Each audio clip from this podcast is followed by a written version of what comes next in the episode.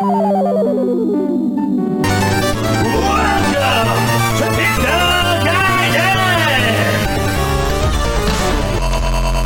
Castle. Sprite Castle. Sprite Castle. Mr. Rob O'Hara. Sprite Castle.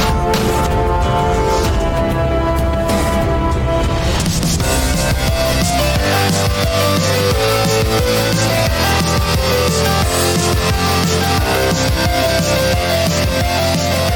back.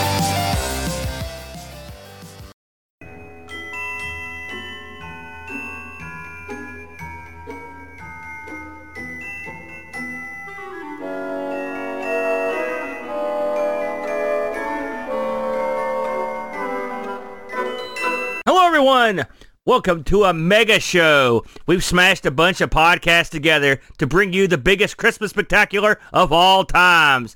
Allow me to introduce the brains behind the brawn, the man with the plan, my personal buddy, the boat. Hello, everybody. Welcome to the Christmas episode of Amigos 2020. We are here with the Amigos Retro Gaming Broadcasting crew. Joining me from merry old England, we have first on the docket Tim Sanksian Drew. Hey, Tim. Hey everyone, how you doing? We've got from Sunny, California. We've got Eric Nelson and Cody Hoffman. Hey, guys. What's going on? Hello, hello. and we have from Oklahoma, the one and only Rob Flack O'Hara. Hey, Rob. Hello, everybody. Happy holidays. And from West by God himself, reporting live from Amigo Studios East, we have the Brent. Hey, everybody. Woo! All right. And so our three shows, four shows on the network, Amigos, Everything Amiga, Pixel Gaiden, ARG Presents, and Sprite Castle come together to bring you the Amigos Retro Gaming Holiday Spectacular 2020. That's right, folks. We're talking about Home Alone.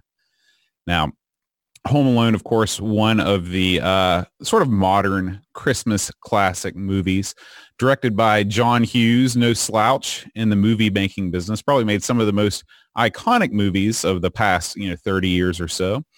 Uh, the movie's great, but we're not here to talk about the movie. We're here to talk about the game. Do you think one the, of us. Do you think the movie's actually great?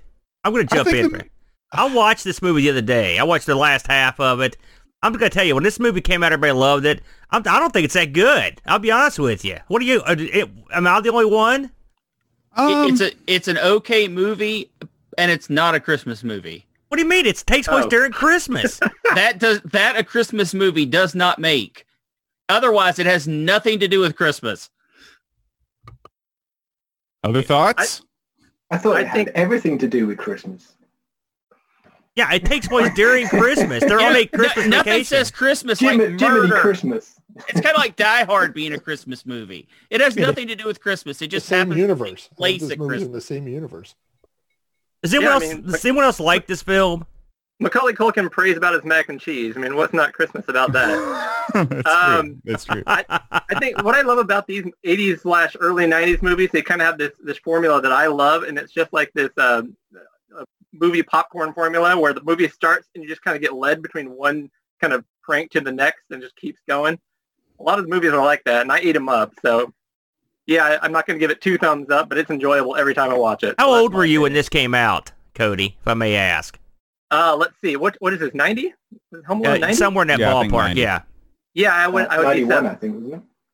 seven. All right. I so you, seven. Yep. Yeah, I, I had graduated from high school by then, so I may have a different slant on. I can see where a kid would like. I mean, I like the You Road identify Runner with the wet bandits more than the Yeah, I did. Those guys were they were hard work and they were out there trying to make a buck. That little bum kept humiliating them, hurting them. He burnt that one dude's head. That's no good.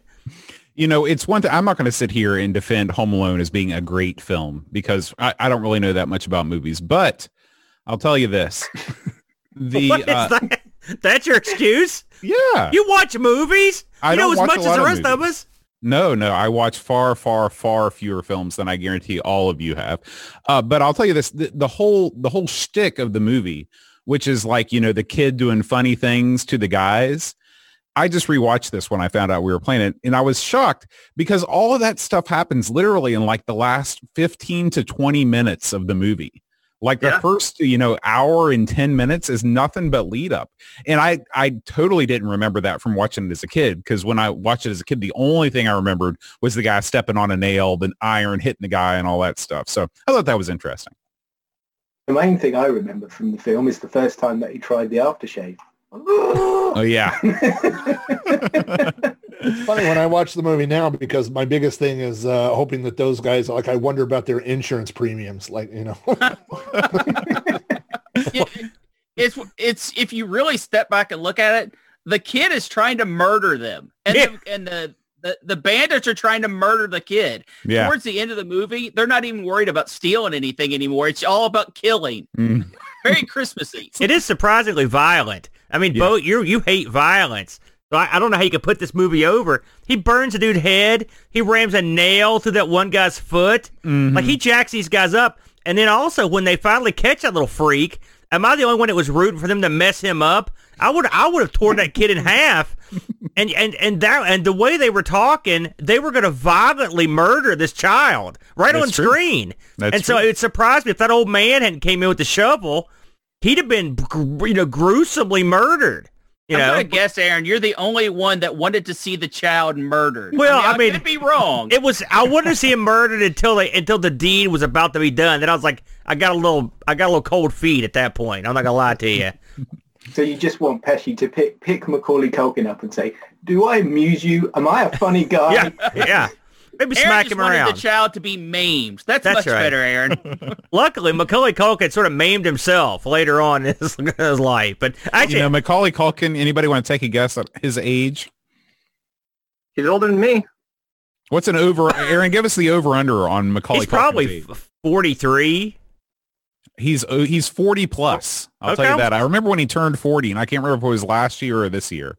I saw him in a couple films as an adult, and he was quite good. To be honest with you, and was surprisingly good actor.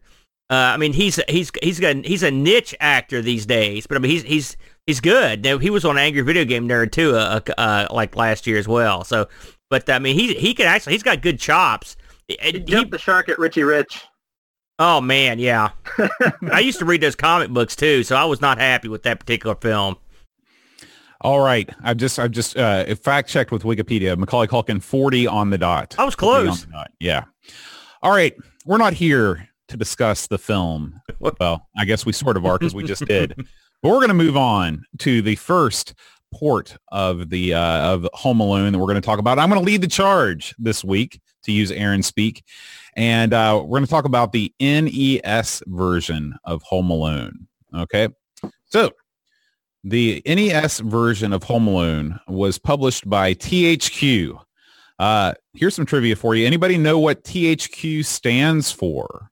The toy headquarters. That's right. That's right. Wow. Not a lot of people know that. Wow. Not a lot of people That's why he's that. on our show.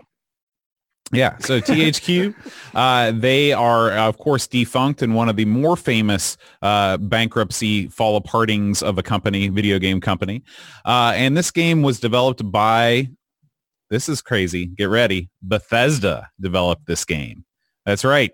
The same studio that gave us Elder Scrolls, Wolfenstein, Doom, Fallout 76 in their early days, just after they finished their sort of spate of uh, hockey games for the Amiga, which is where they cut their teeth, uh, they released uh, Home Alone, and they fin- they they followed this up with uh, two of the most important games in video game history. You've got Where's Waldo for the NES, the video game that no one asked for. And speaking of games that no one asked for, get this, in 1993, they completed the Mac port of Sword of Sodan. Because Hey. there's one things that Mac owners were begging for in 1993 was a port of Sword of Sodan. That's One a good game. That's a good game, Boat. Good for the Mac. I'm glad to see they got that. Now, uh, the the team behind this it was a two man team. It was Paul Coletta and Randy Linden. Okay, uh, Paul Coletta didn't do a whole lot in the industry. Uh, he he also collaborated uh, with uh, Bethesda in the making of the Where's Waldo game. Does has anybody played Where's Waldo for the NES? Nope. No. I have, yes. What do you think of it, Brent? Well, It's Where's Waldo, except you have to mouse scroll to everything. So it's horrible. Yes. That's exactly it. Um, he did a, he did do an Apple II game called Time Tunnels, but that was it for Paul Coletta. Randy Linden did a lot more stuff. He's probably the the biggest project he probably did was he actually was responsible for uh, the rotoscoping on Dragon's Lair Escape from Singe's Castle. Yeah, I Yeah. played that. Now, eh, this is this is not the same as Dragon's Lair 2, right, Aaron? Uh, well, escape escape from Singe's castle was uh, well, I believe that was that was the, one of the Amiga releases where they just basically took some scenes they didn't use in the first one and stuck it in that one. Yeah, Oh, okay. and then they That added some. You know, that's going to be gold. Yeah, yeah. So anyway, that was that was the two man team behind Home Alone. Okay, so let's get into it. What do you do in the NES version of Home Alone? Okay, well the game starts and uh, you have a, a pretty nice looking intro screen. It's the outside of the uh, Arnold house, um, and uh, that's where the that's where the good times end, really, uh, because as soon as you hit start, you see it looks a lot like the house from Little Computer People. Uh, it's Ah. designed in, in the same way. It's it's got that that dollhouse kind of cut in half look. Uh, the the house is divided into multiple levels. You have it's it's almost like two and a half levels where you have the outdoor area. Then just above that is the first floor. Then you have the second floor. And just like in the film, you can leave the second floor on the right side and traverse a rope to get to your treehouse on the uh, on the right side of the property. You also have a basement area in the bottom of the of the house, of course, where you can go down. Now, uh, the the house itself is drawn pretty well. You know, each one of the rooms is detailed. Uh, there's Christmas decorations hung up. Um, everything looks pretty good. It looks pretty good. Um, what you do in this game is one of the more bizarre, uh, you know, play mechanics I've ever seen in a video game of this era.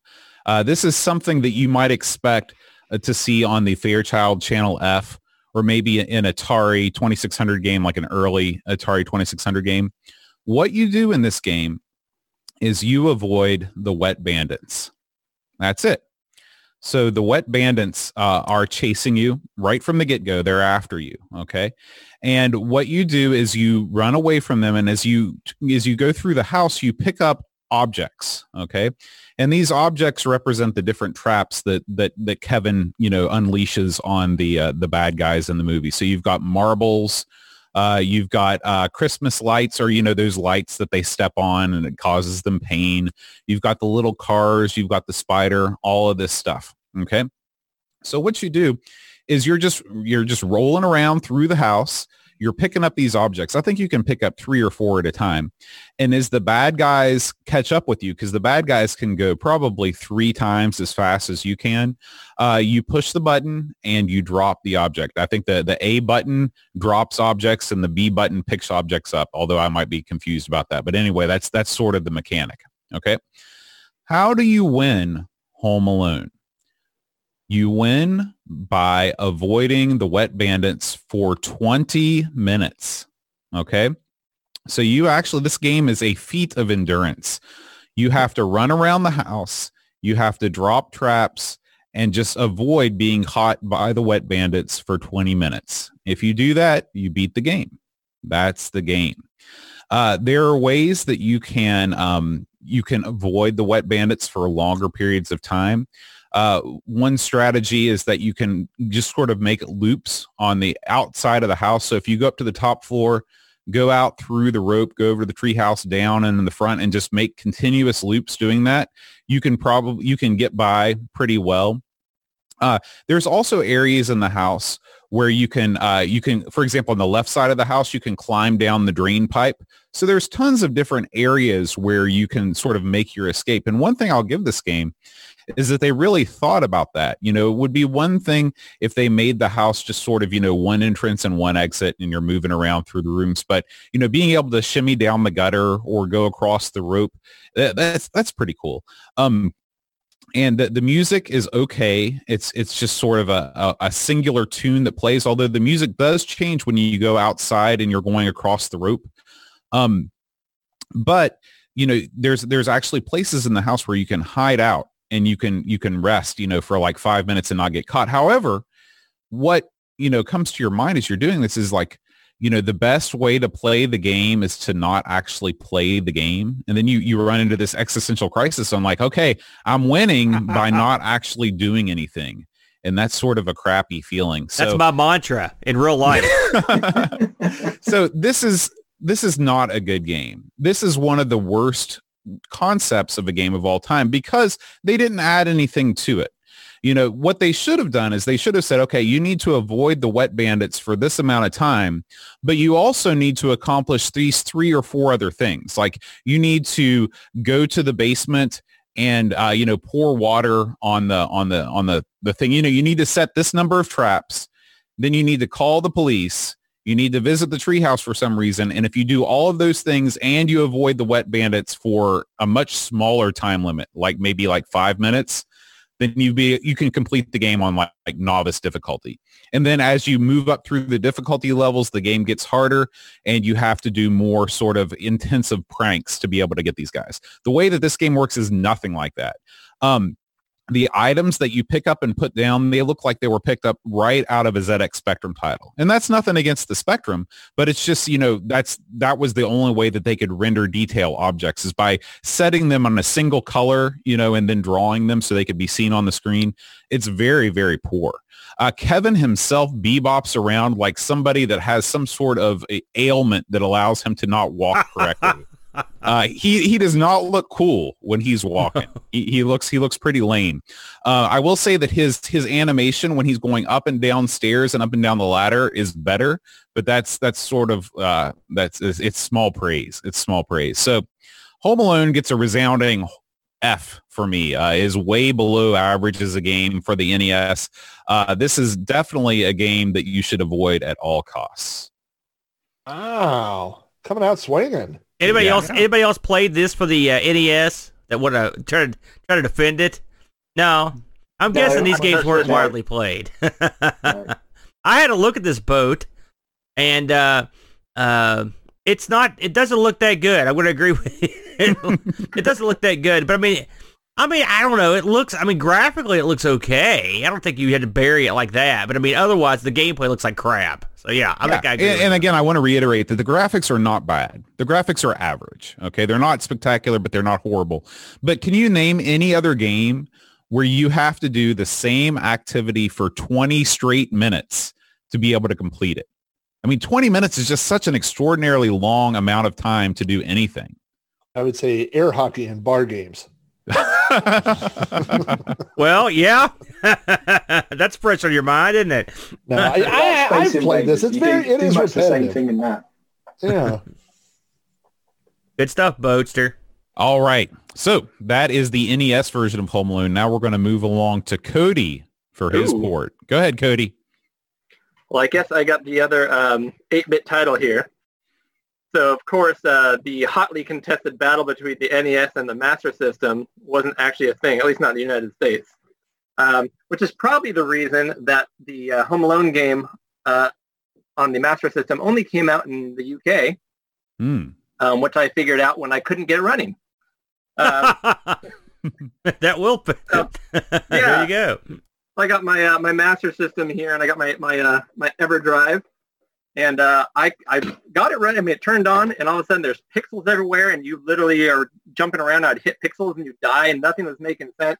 I went online, and I'm sure when I bought my EverDrive, uh, I probably knew this at the time, but there's literally only two games that the EverDrive would not render correctly, and this is one of them. Oh my gosh. And I think when I purchased it, I probably said, "That's fine. I'll never play Home Alone on the Master System." Here we are. Little did I you wanna know, thank Cody. the amigos. for setting this up. um, this game was created by Probe Software, um, which uh, did mostly, at least at the beginning, apparently, I did a little research here, did mostly uh, Master System and Genesis ports of arcade games. Uh, and then they were sucked up into Acclaim in 1995 and became Acclaim London Studios eventually. Um, they also did uh, ports like Outrun and Mortal Kombat, so they weren't like a terrible game, uh, you know, porter or anything. They they they got some good titles under their belt. They haven't. They Um, were a terrible game porter, Cody. Yeah, they did a lot of 8-bit stuff like Commodore 64 and Spectrum, and yeah, they were responsible for some really stinkers. From destroying some really high name titles. Well, I played Mortal Almost as Kombat. bad That as tier not have been the- text, but Gotcha. sorry, Cody, go ahead. Yeah, that's fine. Hey, so when I turned this thing right off the bat, rough start. Um, once I even got the correct uh, ROM on an emulator working correctly, uh, what I noticed is the music starts, and then halfway through, it like starts speeding up. Like once a certain screen goes away, it speeds up, and while you're playing the game, the music like changes uh, speed regularly, like as processes change. Um, so that's a little discerning. But the title screen alone was very um, uninspired. It is literally just the words Home Alone and a picture of Kevin and a white background. So I already know I was in for a rough game here. Um, now, when the game starts, it has these little, if you want to call them cutscenes, cut images um, that were just straight up screen grabs from the movie that they probably ran through some kind of program to make them pixelated. Um, and they look kind of like a, a, a barely colored version of like the Game Boy camera. Remember that thing? Mhm. Yeah. They're not pretty. Um, but of course, every time you start a game, you see Kevin with his uh, BB gun. that says, you know, this is it. Don't get scared now. Um, and every time you get caught by a robber, you have to wait for a loading time, and then all of a sudden the cut screen comes up again, probably for the 50th time, of uh, what is it, Marv and uh, what's the other guy, the the wet band Harry, Mar- Marv and Harry holding you up on the door, you know, asking what are we going to do with him, Marv. You see these um, these cutscenes a lot. Let me just put it that way. And you have to wait for them, and that was a little discerning. When I got to the actual game, it actually looks pretty good. Um, the Master System has really bright colors. Um, you know, I've always liked the color palette a lot better than the, the NES, and this does a good job of showing it. The actual sprite of Kevin and the bandits uh, don't they don't look they don't move like humans, but everything else on the screen looks really good. Um, it actually controls fairly well but kind of like uh, the NES game. And I know a lot of these games are kind of inspired by the same. Um, uh, maybe the movie studio went ahead and so we, we do a, a thing on the on the Pixel Gaiden read a Battle of the Systems. We take games that have the same name. Uh, sometimes we've kind of veered away from it. They have the same name, but they're made by different companies. And you can see they were inspired by the same design choices, but they're made by different companies at different times, so they're completely different games. Um, I could see how the studio might have told all these companies, "Hey, we're going to do a side cutaway dollhouse, as Boat put it, and you're going to run around trying to escape the bandits, and they're going to try to steal everything, and you're going to try to save your, your family jewels. Um, and then the company's made the, The No, family and jewels. well, that, that happens in the movie. Oh, yeah. You know, Um, one thing one thing I'll say about this game is I'm, I'm watching a, a, a, a playthrough video of it here is that uh, Kevin can traverse, like you said, they don't move like like humans in this game. Kevin can traverse from floor to floor like he's mapping going through the floors of his house. I mean, he can jump down from floor to floor at any point by just sort of breaking through the fourth wall. It's very interesting. Yeah, so by pressing down and jump, you literally just jump through the floor to the floor below you. However, if Bo, do you see him walking upstairs at any point? No. Well, when you see him walking upstairs, take note of how you literally walk upstairs at about a third the pace of walking anywhere else in the house. Mm. Uh, meanwhile, the bad guys still walk up the stairs at Oh yeah, speed. I see that now. I see that now. In the game, the the actual house, the, the the Arnold house itself is very bizarre looking. You've got some candy striped uh, wallpaper. It almost looks like the house from Maniac Mansion, uh, rather than a, a house that anybody would live in. Absolutely. Um, so what's interesting about this, I mean, like, the gameplay, let's get out of the way real quick, is Marv and Harry are in there, and they're trying to find uh, treasures. On the first few levels, you only have one treasure in the house, and they're trying to get it. And once they get it, they'll start walking down to the bottom left of the screen. And if they get out that way, they steal your, your jewel, and they're and you lose. So they're not trying to get Kevin in this game. They're trying to get the the treasure.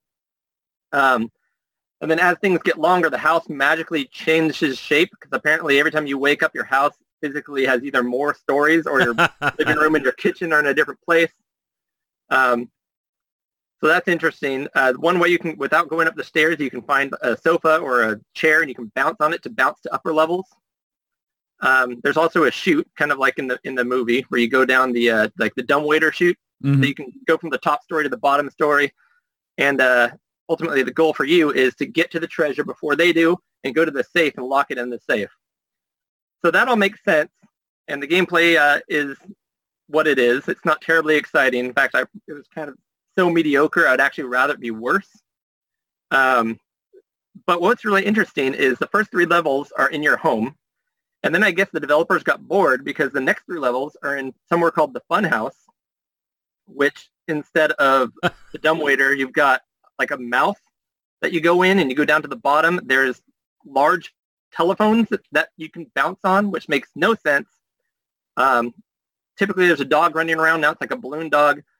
Um, and then they get weirder and weirder. The next levels after that are called the greenhouse, which is more of a fan. It almost looks like a hotel entryway with like large water fountains and like hanging plants.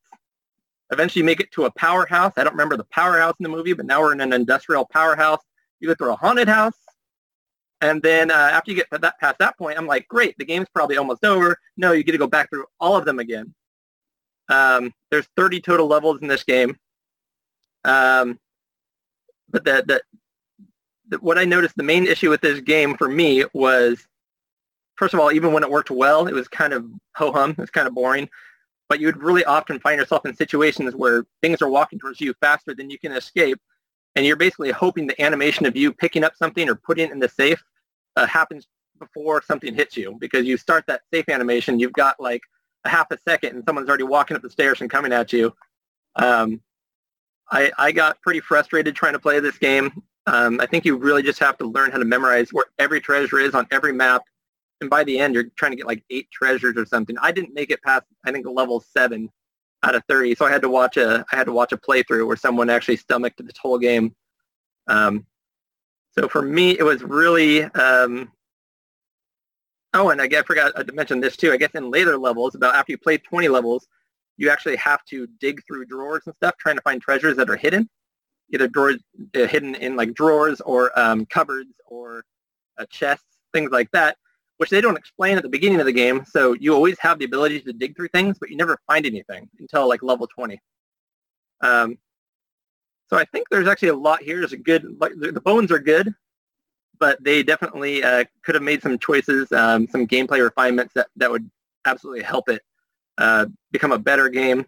I looked at kind of all kinds of uh, other review magazines and things, and they kind of uh, listed it around a 50 to 60 percent game, which is really what it is. It's not. It's good enough to not be terrible, but it's not good enough to want to play, which makes it even worse to me. It's like I'd rather watch a bad B movie than just a bad boring movie. Yeah. And this is a bad boring. It's bad I'm not going to lie to you, Cody. This game looks like Mega Man 2 compared to the NES oh, version. it sounds so much more complicated than mine. That's what makes The it color sound. looks good. The color and the and the graphics look good. It's, you know, So what's interesting, Cody, is that se- se- seems more like a platformer. Is that right? It kind of got more the platformer genre rather than some of the other ones where you've got different cutscenes and all that sort of thing. It's just more of a straight up platformer, is it? I, uh, yeah, I mean, yeah, it's I mean, it's got the cutscenes in between every time you die, which kills the flow. Uh, it's like a platformer mappy kind of a thing where you just kind of go through different levels. Um, the other thing I will say where the NES game looked more interesting to me is that you can get different traps and lay them down and do things like that.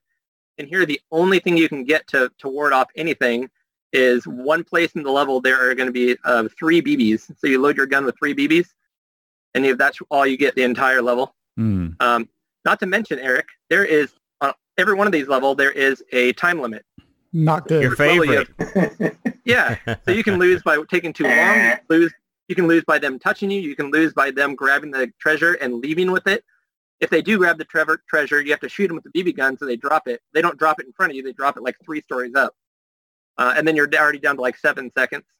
So you're done.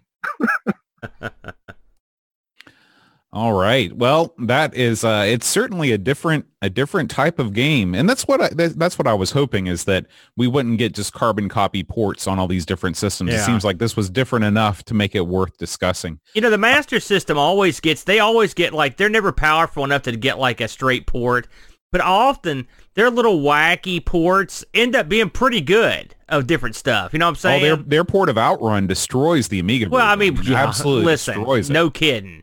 But I mean, I, I'm just saying, I like the fact, I like when they have to remake stuff to, to fit it on a machine because you get different people in there and they're like, listen, We're not even going to try to do what they do on every other system. Let's try to do something remotely different. And I, I do appreciate that about the Master System. Yeah, yeah. All right. Any final thoughts on the Master System version of uh, Home Alone before we move on? I think I've said it all. All Well right.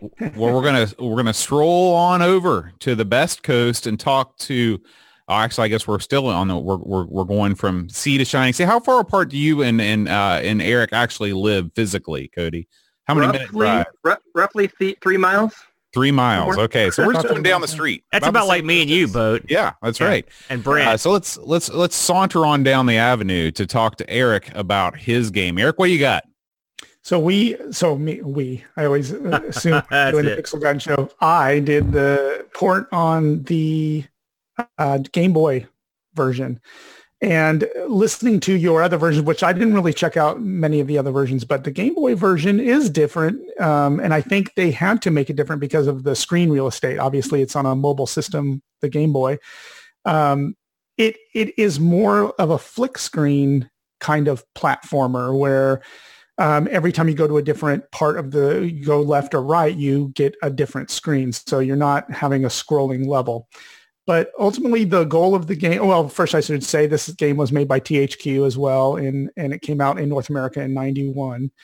Um, it The graphics aren't bad for Game Boy. I mean, the reason I wanted to do this game was I haven't played a ton of Game Boy games, so I wanted to jump jump into a platform that was something fresh for me that I hadn't played a ton of. So um, I started that. And so the game basically is you, um, it does the same theme on all these other Home Alone ones, but you are trying to collect items. So this is an exploration game. You are looking around for items and some of them are, are evident. They're in the hallways, they're on the floor, and some of them are hidden in places like behind pictures on the wall or they're in drawers. And in, in the game, you press up to look inside of items to, and then when you find something, it jumps out of the item. So like you go to, up to a picture, you press up and it will pop out and you go and you collect items and you can only carry so much in your bag. And so you going around and you're collecting items. Now I was, I'm glad um, Cody brought up the time limit thing. One thing immediately that I liked about this game is there's no time limits. And in, in an exploration game, if you have a time limit, you have lost. Um, you do not put time limits on exploration games, period. So luckily in this one, there's no time limit. So you, there are four wings in the house and the goal is really to look for items. And when you fill up your bag, um, you have to take it to a laundry chute. You drop the items into the laundry chute and you keep looking until you've exhausted all the number of items you're looking for on each level. Each and each level is is called a wing of the house, and there are different wings, and and you go and you and you you find it, and all along there are enemies, and you go through the enemies, and you it, it then becomes a light puzzle game. You have to figure out how to pass the enemy without him touching you, and um, if he touches you, you lose. You have I think three bars of of um, a hit bar, and then when you lose that, you lose a life, and then you have to go on. Now, in the game, you also get power-ups. Power-ups will pop out. There's a slice of pizza, slice of pizza that if you collect eight pieces, of, you get an extra life. Uh, if you get a cookie, you regain one of the hit points, which you have three hit points. Um, if you get a pizza box, you gain one extra life. And if you get the aftershave, you temporarily have invulnerabilities to all the enemies. um, and you basically fill up your bag, which is usually about eight to 10 items. You go, you do the laundry chute, you go and you find more. And then when you're done, you get a key and you go into the room, into the basement where you have to, there's some challenge down there. And in, in these challenges, it was somewhat like Pitfall. You have to like time your jumps. It then becomes more of a pitfall kind of thing where you're not, you know, firing at things, which I should mention, you do have weapons in this game. You have a water pistol, a slingshot, a baseball, and a BB rifle. And when you find these, you can hit the select button on the Game Boy to switch between different weapons. So anyway, once you do that, you unlock it. And this is what threw me when I was first playing this game before I read anything about it, is then you you fight like this giant ant and you have to defeat him as a boss. And then you find, then there's one level that has ghosts in it. And I'm like, what, what does this have to do with Home Alone? But once I read through the manual, I, I read it, these are, you're facing his nightmares. So you're, Honey, you're I Shrunk Macaulay Culkin. yeah. So you you basically you find his nightmares and then you fight his nightmares and then the ultimate goal is to beat the bad guys and then there's one final boss which is the um what is it the heater radiator thing the boiler the boiler thing and it comes to life and it's shooting fireballs at you. Now as if anyone has listened to Pixel Gaiden knows I don't beat a lot of games. Um, I'm not a super great gamer at all, but um, I'm going to tell you guys, and this might uh, shame me a bit. I actually enjoyed this game. I Oh, settled, I settled down with a couple of pints of stout. Cheers. yeah. And that's re- really smoothed it over for me.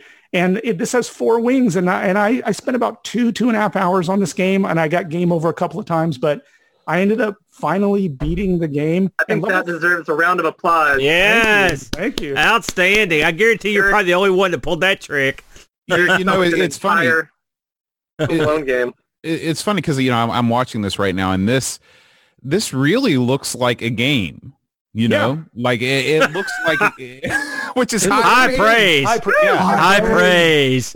and there's something about the you know one of the things that i loved about game boy games as a kid growing up that wasn't very good at games is a lot of times they did dial back the difficulty some from the console counterparts i noticed this with the uh, there was a teenage mutant ninja turtles game called fall of the foot clan and i could beat that game and i couldn't beat teenage mutant ninja turtles for the nes no way No one No, can. that's a tough one. yeah.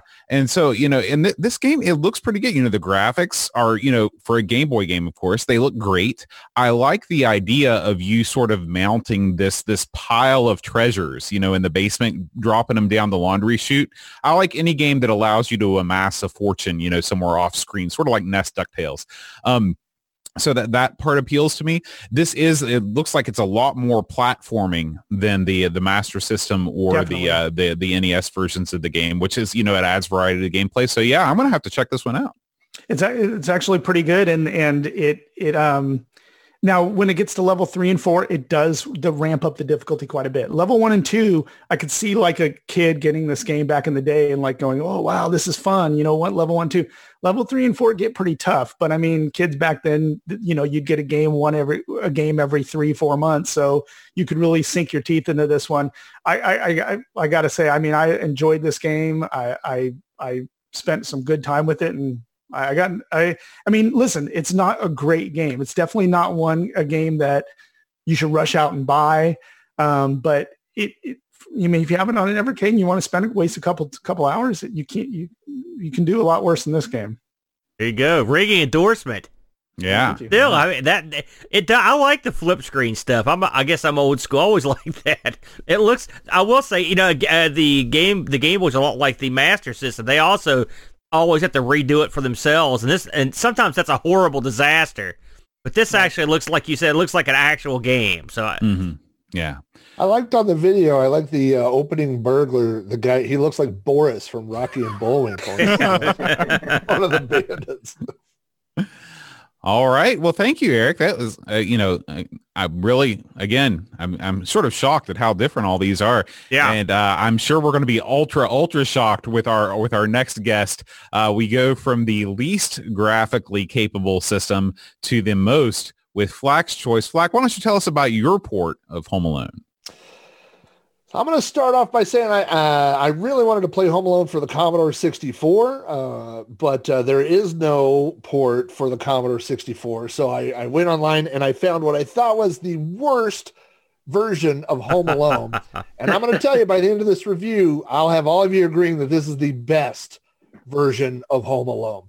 Uh, this is Home Alone for the PlayStation 2. Yeah. Uh, you may not have played this because this is a UK only uh, release. What's with the UK only releases of Home? It was Home Alone like a massive, massive hit. Tim, was it was it huge in the UK? Uh, I wouldn't say it's any bigger than anywhere else, I guess, but um, yeah, it was it was a successful film over here. Okay. It Um, was so successful yeah. in the UK that this game was released in 2007. Uh, Alone was released in 1990. So I did a little math. That would be like someone releasing a movie or a, a game right now for Too Fast, Too Furious or Finding Nemo. Um, it's a pretty big gap to um, to grab onto uh, a license. So uh, it was published by Blast Entertainment. Blast Entertainment says that they uh, specialized in developing and producing content based on family-oriented licenses from movies, TVs, and classic characters. Some of their most popular games were Bob the Builder Festival of Fun, Mr. Bean's Wacky World, Casper's Scare School, and Garfield Lasagna World Tour. Hmm. Uh, but Blast was the publisher. The developer was Coyote Developments. Uh, their top listed games that they developed include Bratz Forever Diamonds, Flintstones Bedrock Racing, and Mary Kate and Ashley Get a Clue.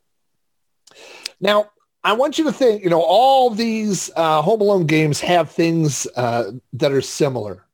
And when you when you boil down Home Alone to its essence, there's two words that come to mind. Locking doors. so the, key, what this game is all about is essentially locking doors. That's not true. You also lock windows. Um, this uh, game is presented in this uh, somewhat strange top-down kind of isometric view uh, of Kevin's house. Now you can play one of four kids right off the bat. You can play Kevin or Kelly. You can be Carl or Carla, and they all have slightly different specs. There are also six different burglars, uh, so it's not just the two from the movie that you know. You have Harry, Ernest, Vinny, Marv, Mac, and Bob, who collectively, collectively, I call the Dum Dums uh, because they are not smart enemies in this game. Now, Now, is there a chance those guys are from Home Alone 3? I haven't seen that one yet. three, four, possibly. I think there's a five somehow. That, All right, all right. I mean, so they may be uh, other generations. Uh, fortunately, they all use the exact same. Well, there are two different character models, uh, so half of them look like Marv, and half of them uh, uh, look like the other guy. So, um, as, you can see the video, if you can see this, you have this isometric view. There are five different levels in this game, and there are all these things that you have to pick up inside the video there. Uh, some of them are toolboxes, and the rest of them are weapons. And so the goal is uh, every level has two parts. The first part is you have to go around and get toolboxes and use them to seal the perimeter.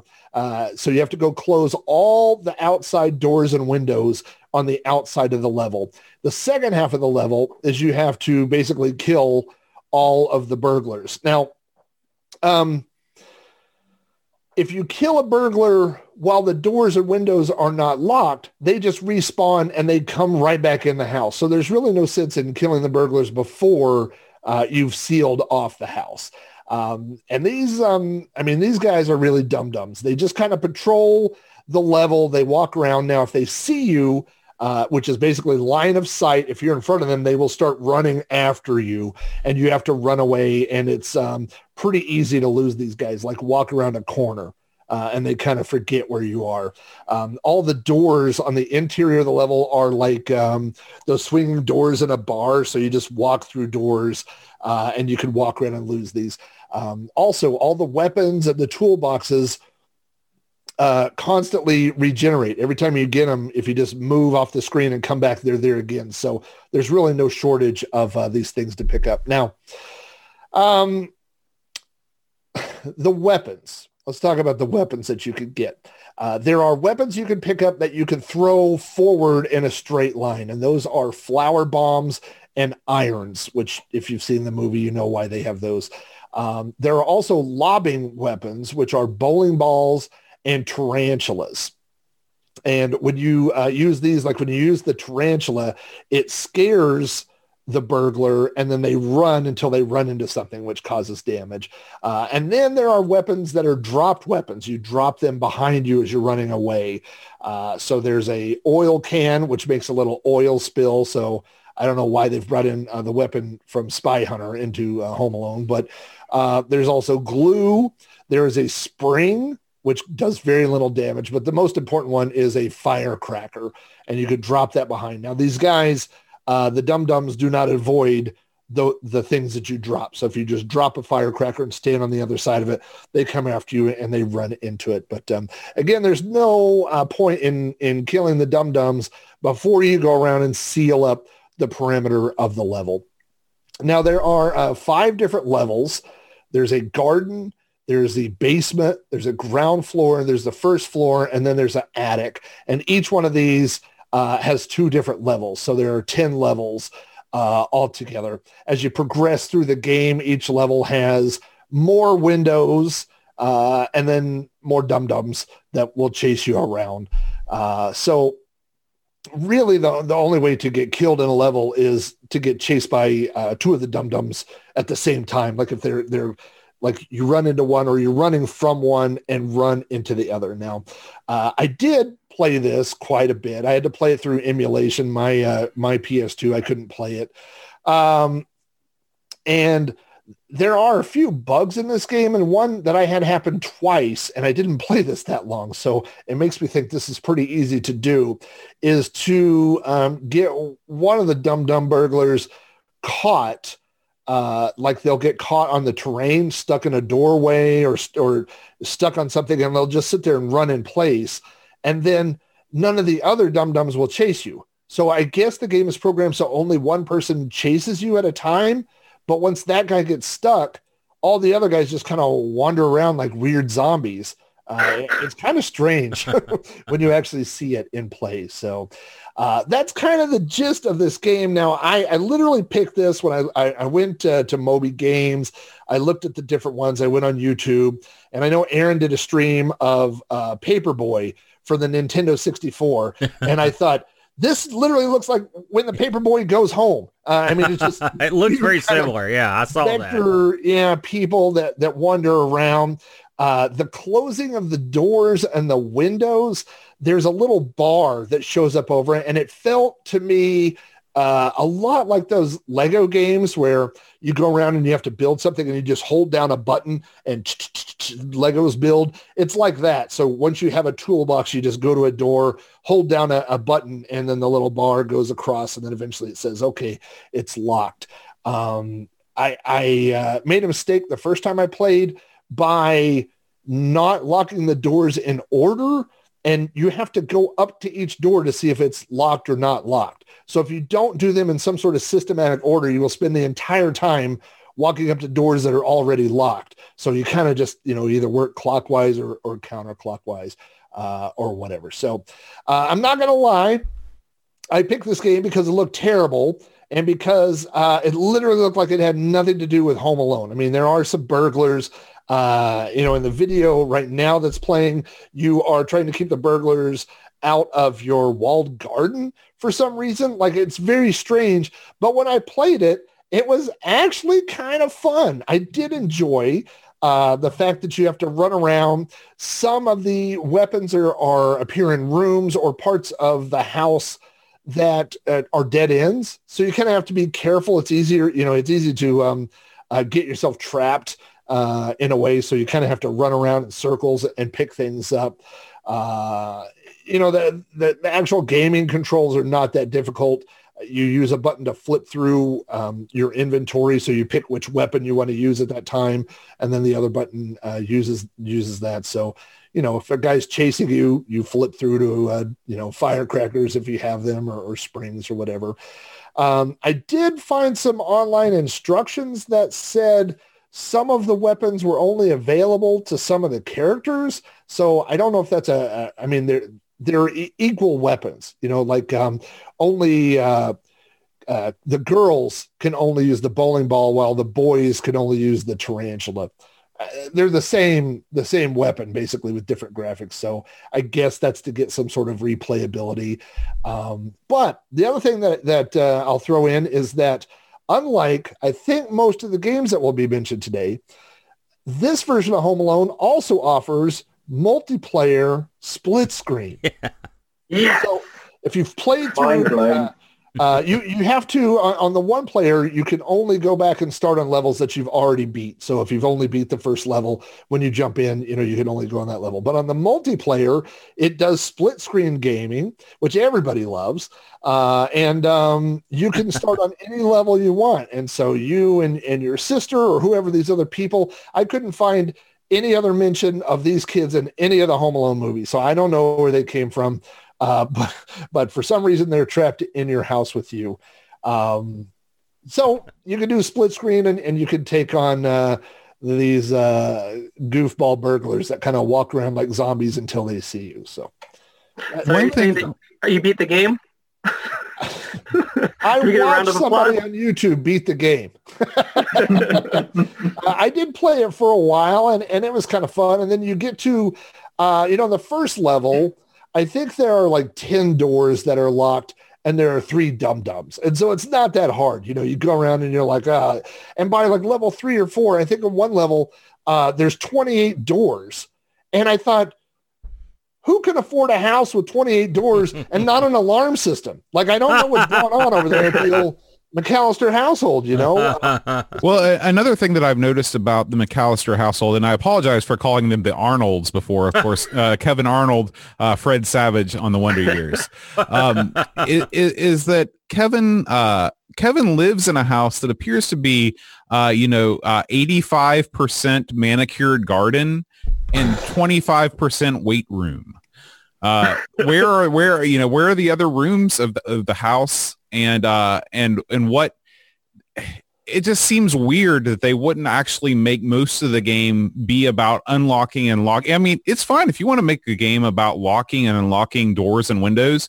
Listen, man, nothing beats a house for having lots of windows and doors. It's one of the things that houses do best. So why not have, you know, why not just make the whole game a big house and then you can populate the rooms with all kinds of different, you know, furniture and stuff like that, like the, like the other games. but there is a, a ratio of rooms to doors and windows. So, I mean, by level four or five, you think, I've already seen 150 rooms in this house. It's like a, like some kind of twisted nightmare that this kid is stuck in where he's just in a, a house that's, uh, you know, like a Twilight Zone, like behind every door, there's more rooms and stuff. and every So- and every time he wakes up, his house is different. I've also noticed in all these games, I don't I, I don't remember in the in the movie them living in like an ultra mega mansion, but apparently in all these games they are assumed to live in some huge enormous mansion. Is that not correct? I want to see a game where they actually are realistic and you're running away from robbers in a like three bedroom two bath home like rental house. Well, to be fair, their family was huge. Yeah. So they had to have a pretty good sized house. Yeah, yeah. Well, Flack, that is that is certainly a game You know- for the PlayStation 2. You know, th- that game was universally panned. Everywhere I went when I was looking for video for it, everyone was like, look at this thing, PS2, Home Alone. And I kept watching. I was kind of like flacked. I was like, you know, this looks okay. I mean, I mean, I also already played mine, so there was also that. But I I think mean, the other thing, the other thing to consider too is not only was this a PS2 game about a 17-year-old movie, it was a PS2 game that came out when the PS3 was already out about a 17-year-old movie.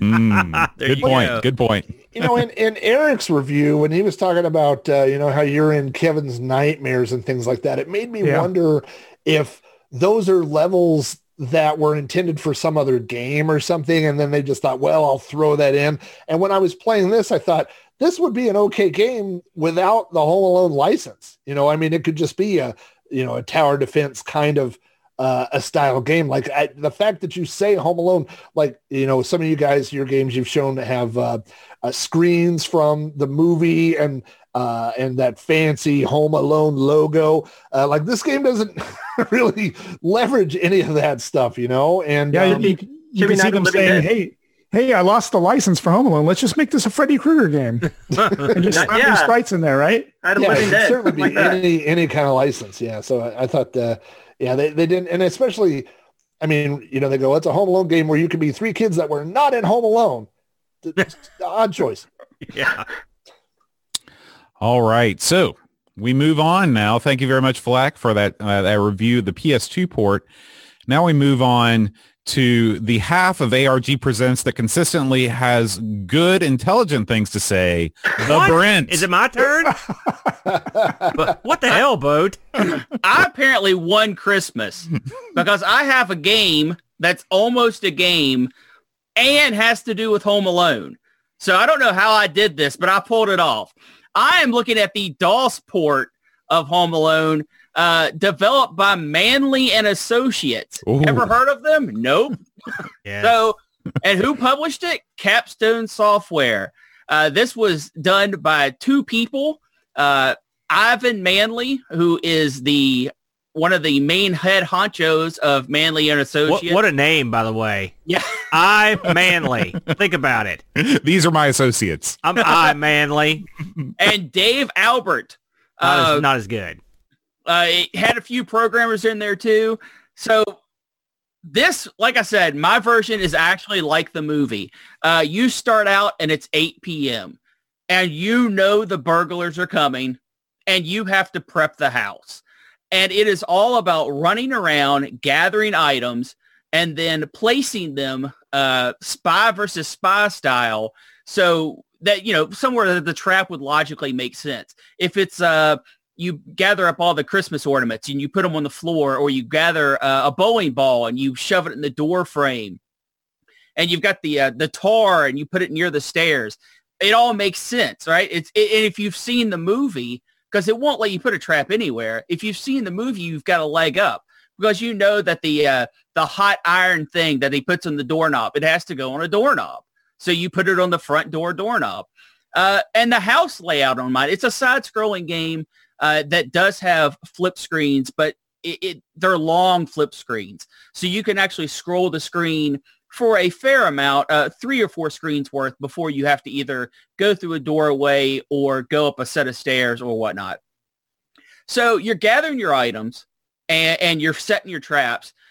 And at 9 p.m., they come in. The wet bandits break in and they break in at two different entry points. Like one is at the main entrance and one is uh, at the basement, I believe. And they're go- and they're gunning for you, right? And you've got the screen. Uh, it's a it's in a widescreen setup where you have your viewpoint and what you're seeing in the room that you're in, and you have two screens at the top of each burglar, and you can't actually see what they're doing so much as you it has an animation of them walking. And what's awesome is if they hit one of your traps right it it animates it. It doesn't show the the trap go off but it shows their reaction to it. If they fall down or if they get burnt or if you, something lands on their head or the tarantula attacks and they have to run away. All that's animated up in the screens in the in the upper left and upper right hand corner. So you're running around the house, you've got all these traps set up, and you you can get your BB gun for a little extra defense. And now it's all about steering them into your traps because they're they don't know where you are per se, right? So if you were up on the fir- on the top floor and it has the top floor, the attic, uh, a main bedroom floor that mostly has all the bedrooms and the bathrooms, the main floor that's like the kitchen and the living room and then the basement which is just one big long room that has a bunch of stuff. So you're running around if you set all your traps and you run up to the top floor they hit tons of traps on the way. And it's awesome seeing their animations and they're falling down and all this stuff but the problem is you have to hit them with 10 traps each each trap does five damage to them and you have to score 50 damage to uh, incapacitate the burglar. So if you just hide in the attic and the attic has no escape, uh, you're you're you're screwed because they were eventually going to get to you and they wouldn't have hit enough traps and they're going to capture you and, and it's over. Uh, and they really set the scene, right? Because they they have clips uh, digitized pictures from the movies, and it's all the, the most important scenes. His hands over his cheeks, him standing in his battle gear with his BB gun, uh, and it, it all sets you up for this awesome gameplay experience. And, and you're setting the traps, and you're doing all this stuff, and the timer hits, and they're coming after you, and you have to jump over your own traps. When you're setting the traps during the timer phase, you can't set off your own traps. But when you're trying to maneuver them back into the traps, if you hit a trap, it sets it off. And you can only set up 20 traps and you can shoot the BB gun three times. This does five damage. So if you set off more than three of your own traps, you cannot win. Game over. Now you can't actually die by your own traps though, right? You can't die. No, it just it sets the trap off, and your your guy goes like, "Oops," or "Oh, he gets stunned for a second, but that's it. Okay. So here's fun game. Sounds great. It, it, it is. Graphics are good. Uh, they're nice and colorful. The sprites are of decent size. Uh, things that look like Christmas bulbs or robots or tarantulas look like what they're supposed to. Uh, the the animation is fluid enough. It's not perfect, but it's okay. The sound it's not great, but it's okay. then the controls hit. And I do not know what these people were thinking. Uh, you first off, can you change the control the control scheme? Yes, you can set your keys. However, to do so, you have to exit the program, edit config files, and this is what it says in the manual to do. Right. So no one's going to be doing this. No normal person is going to be opening config files and setting up keys like that. It's not going to happen.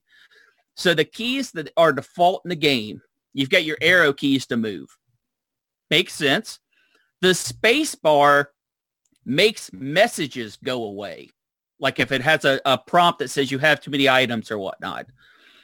Your inventory is controlled by picking up an item is F1 using an item is F3, cycling through your items is F2, and to jump you hit tab. Hits tab in a game? So I guarantee most people who've played this and given it just horrible reviews have sat down, tried to play it, not knowing the keys, and and just struggled mightily. Oh, and to shoot the BB gun, I think it is the inner key on the numpad. I might be wrong about that, but it's something stupid. And the game itself is okay. It's not gonna. It, they could have made it better. It would have been more awesome if you you you could set traps after they're already in the house. You can't do that. You only have your time, your prep time to set stuff up. Um, it could have been made better if the traps would have made a little bit more sense. You drop a lot of stuff just on the ground. And I think if you should set, be able to set something on the ground, you should be able to do it anywhere, but it doesn't let you. It has to be in a specific spot. The game is so close to being fun and entertaining, and it is absolutely ruined by this horrible control scheme that is obviously thought up in the minds of madmen. Uh, also, the game is ridiculously hard. It's easy to play, which is nice because when you are picking up items and putting them down and, and managing your inventory, uh, all that flows fine. But actually winning the game means that uh, each of the wet bandits has to hit basically all your traps. Not going to happen. I tried and tried and tried and tried and was never able to get more than 40 damage on one bandit and the other guy had like nothing. Uh, but the game is entertaining. It is very true to the movie, very, very true. And uh, it is outside of the realm of what you would normally expect to be playing for a Home Alone game. Uh, would I buy this? No. Would I recommend playing this? Yes, I would. Yes, I would. Take the time, go into the config and, uh, you know, change those key bindings. But it, it it's a playable game. It's a very playable game. And being able to go through the uh, laundry chute to get down to the basement quickly and allows you to maneuver around like that. You're, you're going up and down staircases. Thumbs up. I think this is a very playable game. And I, I can't imagine that uh, the Amiga port is too far from this. I guess we'll hear about that. But I really had fun with this. I think it's also impressive that the house is the right size. It has the appropriate number of windows and doors. Yes. So I'm Yeah. Yeah, the the house is actually it's very well uh, uh, laid out. You never are like this doesn't make any sense. Why did the kitchen go to like the attic? You know, everything works. It looks like they actually took the house from Home Alone to the best of their abilities and made it into a game.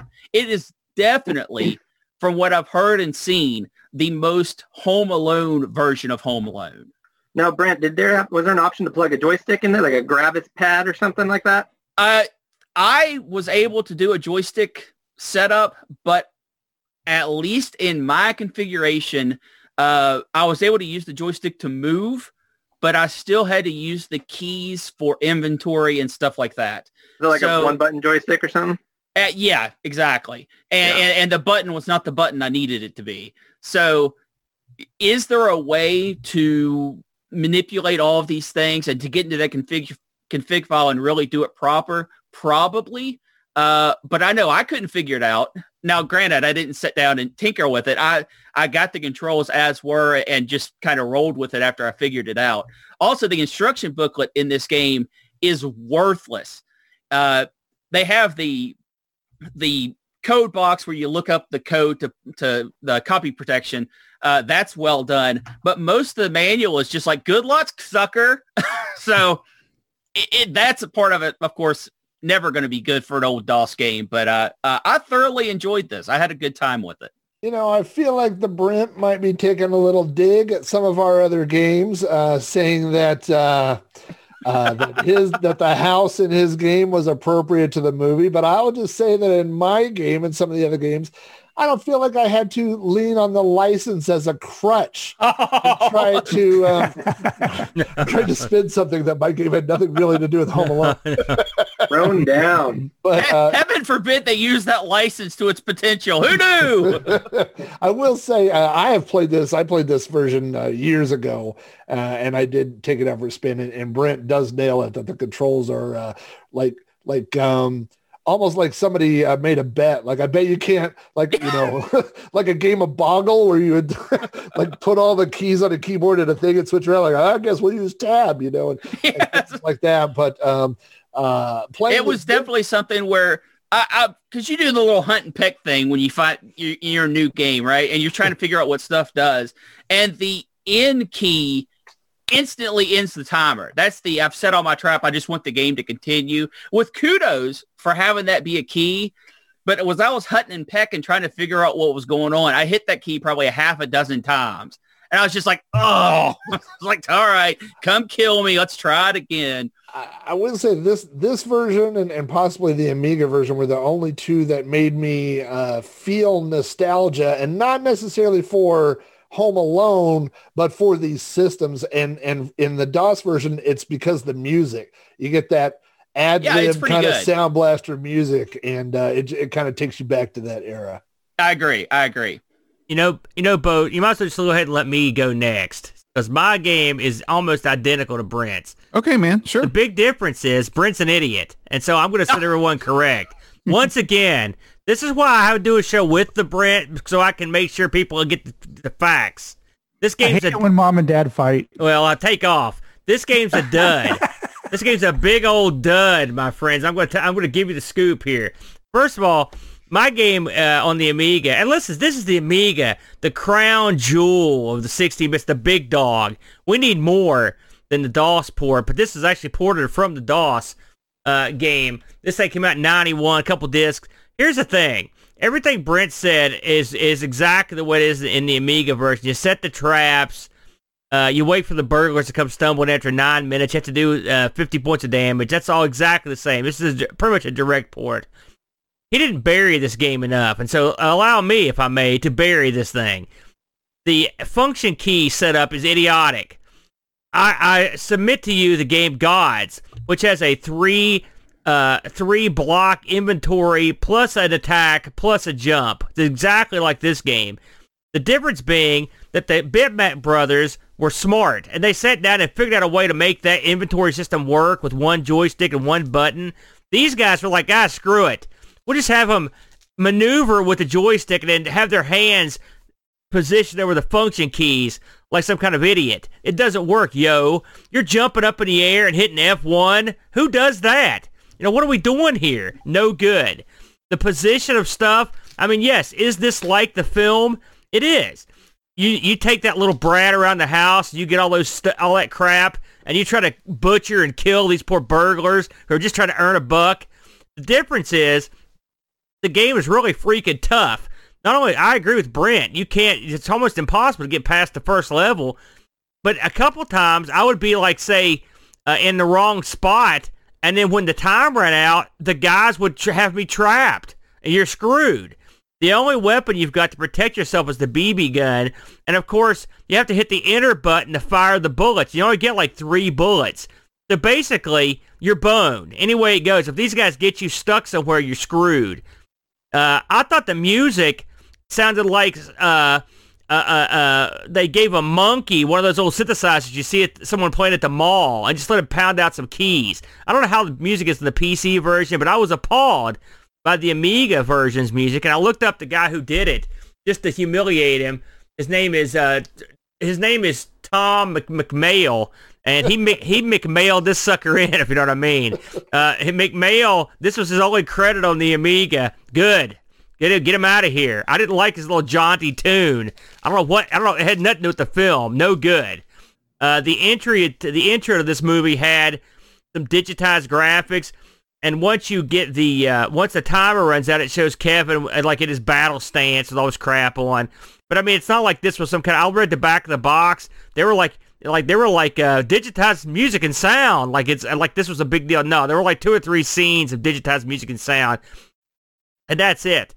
Something else is once you finish the game, if you're so lucky to pull that trick, it just starts over. It's not like there's uh, there's nothing else going on. I mean, the other games that we've talked about today, they sound so much cooler than this one. And this is the Amiga. I mean, what are we doing here? To me, this sounds like the old cheap port and we're done routine, especially when you consider they just took the exact same keys over. Heck, the manual for the Amiga and the DOS version is exactly the same. A, a, a dud. I looked this thing up just to see what the uh, uh, the luminaries, the brilliant people uh, from the magazines had to say. Lemon gave this a 5.14, and Boat, you know how liberal the Lemon people are. When they're giving this thing a 5, you know it's dirt. Mm-hmm. The uh, Amiga Computing gave it a 35. Your, our good buddies over at Amiga Joker, you know they don't screw around. The 31%, yo. That's what I expected. and Amiga Power 48. No one was having this uh, this uh, half-hearted attempt. I agree with Brent to a certain degree. There was a game here. There was something you could hang your hat on. I like the idea of setting traps for these guys, but even that methodology is lame. I mean, they don't look cool when they when they hit the traps. You know, like in the movies, I want to see some cut scenes and stuff. I want irons in the faces. I want guys stepping on Lego, all that crap. In this, you don't get that. It's and a- you know why you don't get it, Aaron? I Because- do. Tell me. because they they don't want to break the flow of gameplay with the cutscene. If you are in the room, you see them get burnt or you see them fall down. I know what's happened here. You've played this for 20 minutes, couldn't find the keys to do anything, and just went, "Well, I quit." Because I guarantee, if you'd have put any time into this, you would have keep the tarantula on you. And then when you get cornered, throw the tarantula and they'll run away. Then you can leave. You have three shots because they don't want you to use the BB gun for direct damage. It's supposed to be a thinking man's platformer set in the Home Alone universe, and it or just a dumb thing to run around and set up some traps. Now and- wait a minute. You're at calling this the thinking man's platformer? everybody. Spoken Home like a non-thinking man. The- uh, this is not the thinking man's No, platformer. this is this the, was no, no. This is the thinking man's platformer in the Home Alone universe. Oh my gosh, you're, you're that's a no. I'm not buying that. That whole thing. First of all, I, I played this. I wish I'd spent 20 minutes on this disaster. I played this thing for a long time trying to get off the first level with There, these and there's one level. Why would there be more levels? You don't go to another house. You don't meet. so let me get this. So you're still gonna put it over? That's, I, no, by the okay. way, we both read this. You think I could have not figured out the keys and done anything? I had to look it up just like you did. That manual. I found the key. That manual is solid gold money. Without who's going to think that the function keys are going to be No. that important and the enter No. button and all this stuff? You're defending that? The- No, Hold uh, on a second. Hold on a second, the? Brent. No. You're telling me when you jumped up in the air to retrieve those trap elements and hit Uh-huh. F1, you're thinking to yourself, man, this is a quality game. Nothing, No, no, no, nothing no. spells quality like jumping up in the air and hitting a key. The absolute first thing I said was that the the the controls are horrible. Yeah. But the gameplay is is okay. No. And I'm not saying this is the next uh, super uber game. Let's all bow down to the Home Alone game. I'm saying this is a a a, a uh, game based on the movie license I agree with that. that captures the essence of the movie of that everyone remembers. No one cares about the first hour where he's learning how to shop. Screw all that. It's all about That's true. I agree with that it's too. all about setting up traps and going after the bad guys. And that's what this game does. It boils it down and to a a, a 30 minute experience. Yeah. And that's exactly what it needed to be. Let me ask you, did you pay $50 for this game, Brent? No one ever paid fifty dollars for. Oh, game. yeah, they did. There's no or way this is fifty bucks. if you will. And when you when you roll back to the hizzy and you throw this sucker in the old disk drive and you get 30 minutes of hot Home Alone action, you're not you're not thinking to myself, my God, that was the thinking man's platformer. You're thinking to yourself, my God, I'm an idiot and this game screwed me. Thumbs you- down. Thumbs if you down. go out to the store and buy a Home Alone game and expect the next Ultima or the next Elite Dangerous, come on. Listen. Give me a break. This is something you give little Timmy so he shuts up for an hour. so what And you're saying is you hate that- children. Is that what you're saying? okay, I think we've established that boat. Did you for hear this that guy? purpose, this gameplay, and, and you get and everyone wants to go, oh, I remember that from the movie. Oh, I remember that from the movie, and that's what this game does, and it does it well. I disagree. I think it's a dud, a big old dud, and I'm, and I'm in lockstep with Amiga Joker. Thirty-one percent, yo, it's crap. Boat. There you go. Solid All right. six. Well, Ignore- I think all, ignore the all that can be said has been said and during that exchange. So I'm uh, all sweaty and nervousy over here. I'm Yeah. hoping the Mega Drive can pull us out of the fire here. I Well, think the speaking Delta brothers Mega here, they're each going to get one a BB gun with three shots. Do 10 paces and we'll see which version. And you know what's funny is um, My house has built-in traps, so it's, it's it works out. I had a BB gun. I got a BB gun for my 10th birthday, which is way before when this movie came over. And it held a thousand BBs. Yeah. Like you had a funnel that you put them in Yeah. and went all over the floor. So I don't know where this kid got a gun that only has three BBs. in I was the same way. When I was about 12, I got shot with a BB gun in the neck. It only takes one BB. And let me tell you Aaron, something. I was I, I didn't want to play anymore. That's You it. only need one. I really cried a lot that day. You Well- weren't even involved. I know. Just For, for once in your life, you weren't the cause of my pain and misery. listen. You're the cause of mine right now. Move along to Tim, boat. Okay. Tim, you bring us our last Home Alone port of the evening with the Mega Drive version. Now, I, I don't want to give anything away, but this is widely supposed to be the greatest version of them all, which is why from the beginning I planned to have you go last. All of the way came before as a ruse. You're cutting. No cunning. Boat. pressure. No pressure. Go for it, Tim. How the heck do I follow that? we can fight with you, Tim, if it makes you feel better. Fight me. oh man. Well, in true Pixel Gaiden style, and normally Eric takes this, I kind of like went on the dry statistics side of things with, with my run through. I just created a big boring sheet. um, okay, so Home Alone on the Mega Drive or the Genesis for you guys. Um, uh, it came in the UK uh, at the grand price of £39 and 99 pence. Yes, people did buy it for that price. Now, how much was Uh, that, Tim? Say it again. Thirty-nine pounds and ninety-nine Uh-huh. pence. Now, what is that in United States American dollars, if you guess? Probably About at the time a million pounds. Okay, Brent, did you hear that? The Brent, it was 50 million dollars. bucks. Thank you, Tim. Carry on. So this game was a single-player game, none of that multiplayer shenanigans like the like the PlayStation 2. Now this was unique as it was actually um, Sega themselves that I believe developed this title. I don't think THQ had any fingers in this particular pie. Um, it was released in November 1993. So much like, I guess it's kind of amalgamation of some of the other games that we've uh, trawled through. Um, uh, it's it's a it's a, a kind of like a platformer. Uh, there's a bit of exploration in there. Um, not quite as detailed as the PlayStation 2 in terms of the greenery, uh, but there's um, uh, it's sort of like uh, uh, you you start off the game anyway. Kevin um, must defend his neighborhood against the wet bandits, as we know. Um, the um, the the idea is is that you have um, five houses that you have to defend in your neighborhood uh, from the wet bandits. Now, I've gone through sort of like some of the basics here. Um, there's a, a title screen when you start the game, um, which gives you the standard Home Alone music, and you can probably see it running behind me here in, in a loop. Um, when you start the game, you get an option screen. So unlike the PC version, you can actually change your controls on this one. So you've got the three buttons. Um, those three buttons control. So A to lay a tire.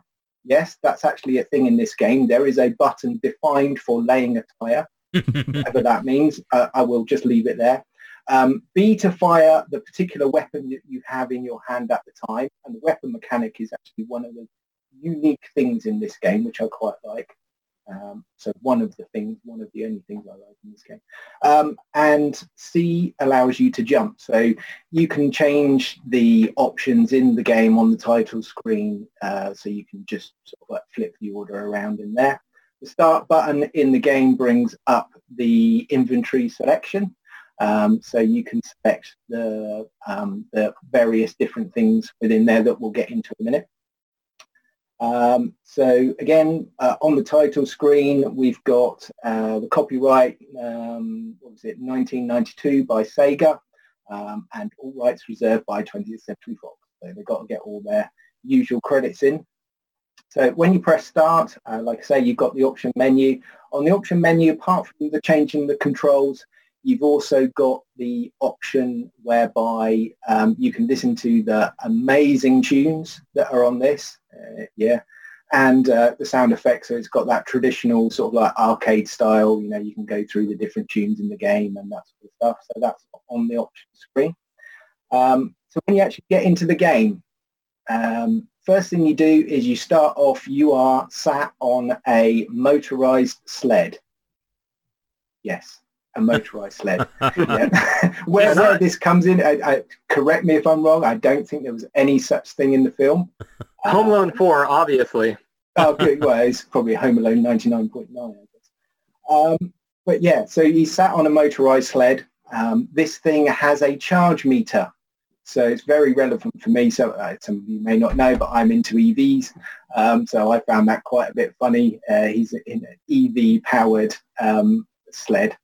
Um, so anyway, he needs to roam around this area um, on his sled uh, across the snow and you can pick up items. So he's just doing it now actually on the screen. That's rather convenient.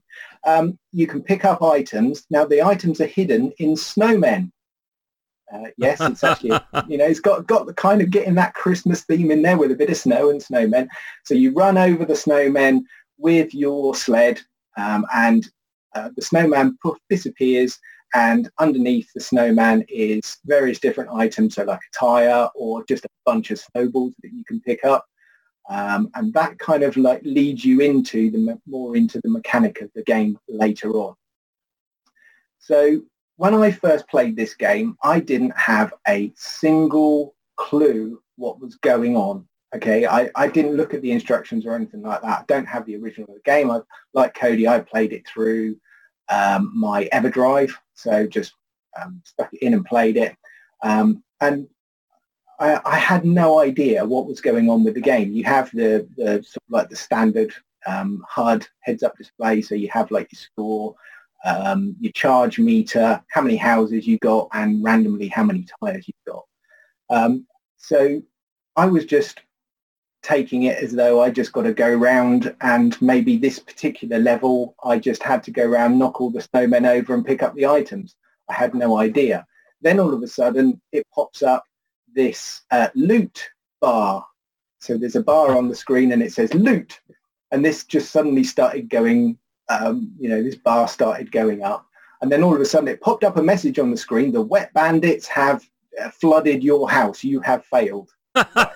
Okay, great. so what do I do now? So at that point, that was the first time I played it, and I'm like, okay, this game is obviously utter trash. I turned it off in, dis- in, di- in, di- in disappointment. Um, so eventually I went back to it, uh, watched a couple of videos on YouTube, sort of like had a, a bit of more of an idea of uh, the game, sort of like watched a couple of little walkthroughs and that sort of thing and a, a brief review. Um, so yeah, I, I got more into the game. So the idea is, is that you, uh, the first part of the game is initially you've got to race around as quick as you can, pick up a few items, and then you've then got to predict which house, so this is, imagine you're playing this for the first time, you've got to predict which house the wet bandits are going to visit first. There is no, you start off in front of Kevin's house, so it turns out to be that one, I guess. So fair enough. Um, so you've got to pick up the items, you've got to go into the house, and then when you enter the house off of your sled, you get presented with a screen. Now, you get like a, an overview, a map of your house, so like a little schematic. And then on the left-hand side, you've got some booby traps that you can lay down in the house. Um, so again, kind of a bit like the PC version and some of the others. Um, and you can lay those down in particular rooms. Certain items you can only do in door frames and certain items you can actually put on the floor for the wet bandits to trip over. Um, now what the idea is, is that you need to lace all of those houses as much as you can before the wet bandits start turning up. So you want to, the idea is, is obviously you want to do Kevin's house first um, and then um, eventually you see their van appear um, from sort of like off well off of the screen and you're sort of like following them around and working out which house they are actually going to go first. Um, and eventually you find out, yes, it's going to be Kevin's house. So yep, off you go into Kevin's house. So you've laid a few traps and then you get into the house and yes. So the, the, graphics inside the house is functional. Um, for a Mega Drive, I kind of would have expected a bit more. Um, so the, the gameplay inside the house is you uh, you have to walk along, run along, jump along, whatever can make you try and go quicker in this game. Um, and you have to obviously trip the bandits over and in, and give them pain. It's all, this game is all about in giving them pain. I will so, say in defense, a lot, uh, there, a lot of these games involve pain, uh, sometimes yeah. to the player. yeah. So, um, so the wet bandits are, are the, the recipients of lots of pain within this game. Um, so they fall over certain booby traps. They fall through holes in the floor that randomly appear, which you can also fall through. Um, and uh, as you go through the different levels within each house, so again, these houses are quite sprawling affairs over three or four floors. So again, you can see it running a bit in the background at the moment. Um, the interesting thing with the houses is they all have different designs. So you've got sort of like a mansion house, you've got a technological house, you've got a, I think it's like a country and western theme house or something like that. I don't know. um, but anyway, each of each of the houses have different themes. Um, each have different rooms. So you've got the basement, uh, the lower floor, the, the, sort of like the bedroom area. You can walk through different uh, sections in the house.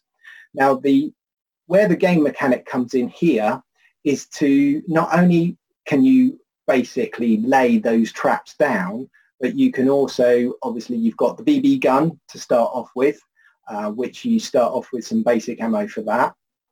Um, and you can pick up items either outside or inside, which will then allow you to build new weapons, which is actually really cool. I quite like this mechanic. Um, so once you've picked up certain items, now there are there are three specific things. So you need a platform, an operator, and some ammo. So the different things that you pick up. Uh, so for example, one of the weapons I managed to build was a pepper bazooka.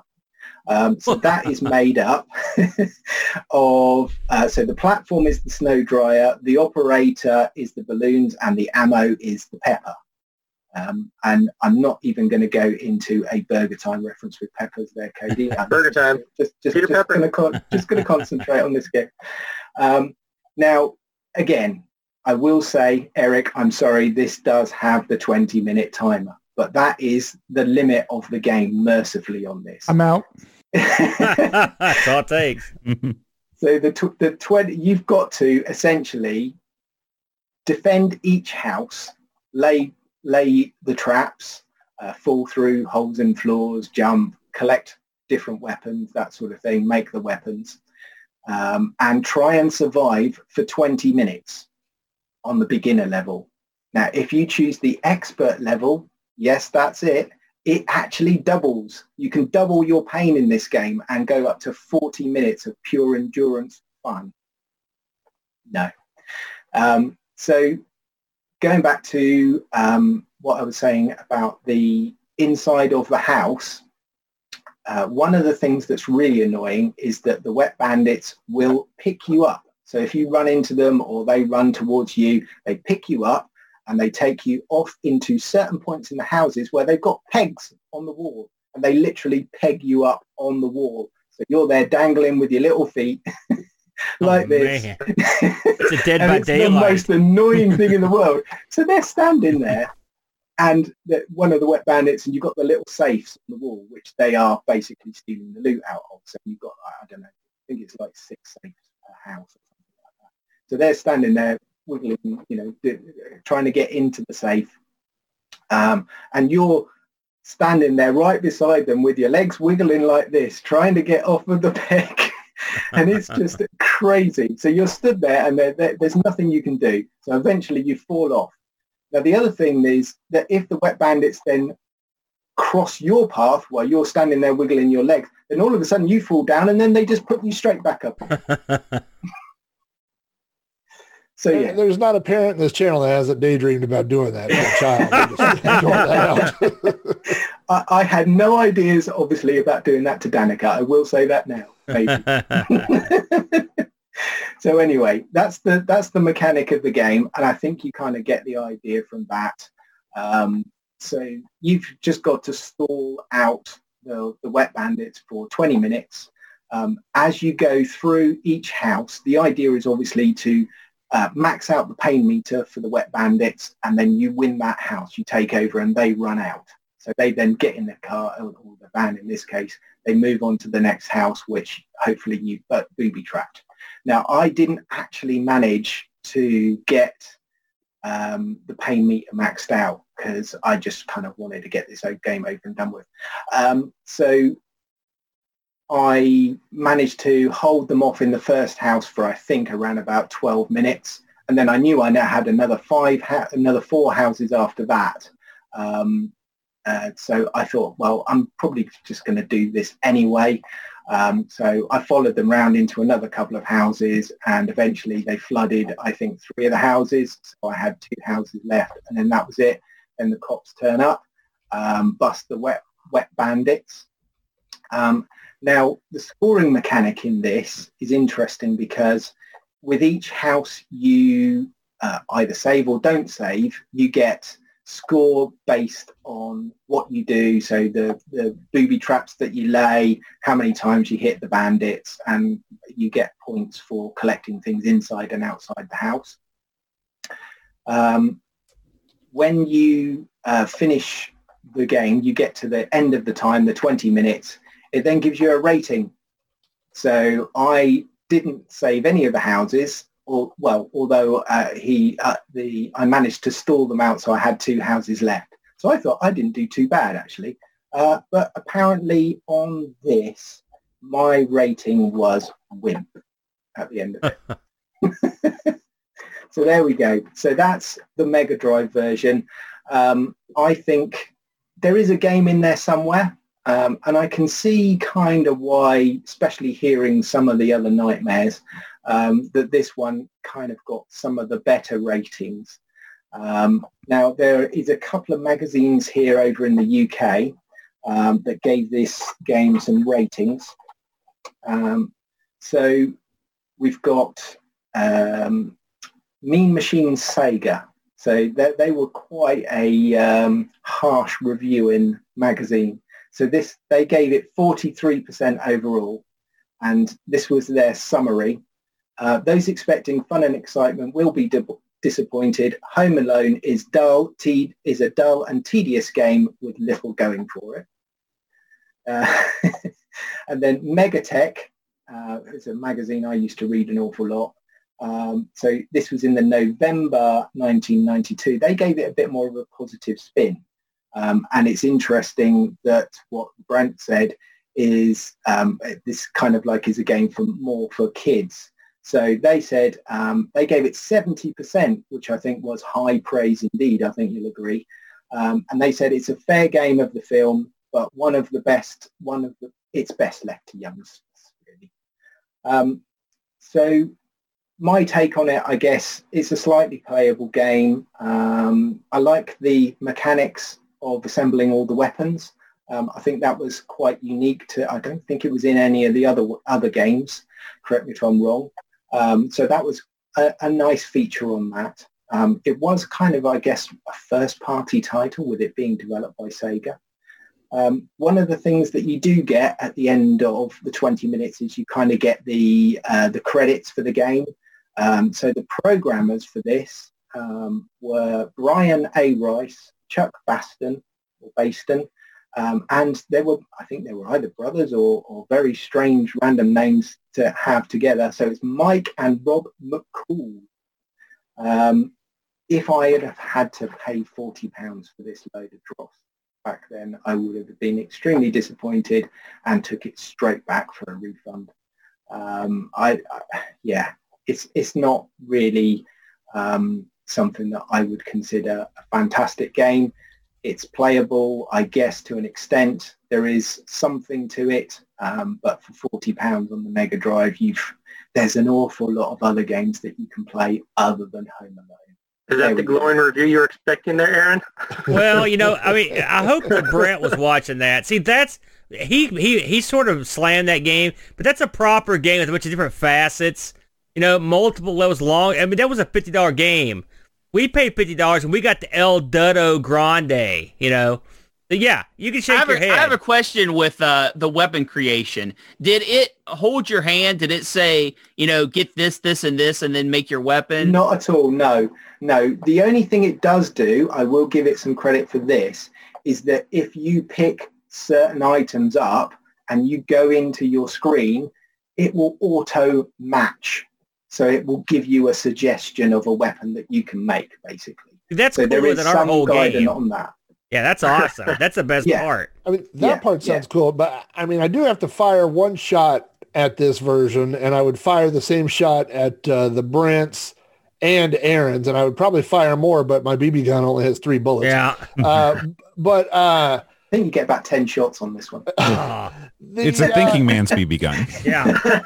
I think I but need all more these ammo. versions, everybody talks about what a great thing it is to, uh, that they, you're able to remap your controls. I just want to point out in the PlayStation 2 version, you don't need to remap the controls because they make sense. So all these games where you have to change the controls to play the game, PS2 one was, was uh, good, uh, you know, from the Yeah, I'm not saying that the controls didn't make sense. I'm just saying there's an option to do that. I will say remap the PS2 controls because you don't want to play it. No. I will say on the Genesis one, this is the other one that I, that I was familiar with before uh, we started this. I always felt it was a little, um, uh, gosh, I don't know, like it wasn't fair that uh, Kevin is now not only defending his own house, but now he's like leading the neighborhood watch. Yeah. Like he's defending yeah. five houses or whatever, which is a lot to put on a 10 year old. And that's also that's a lot of people gone at the same time.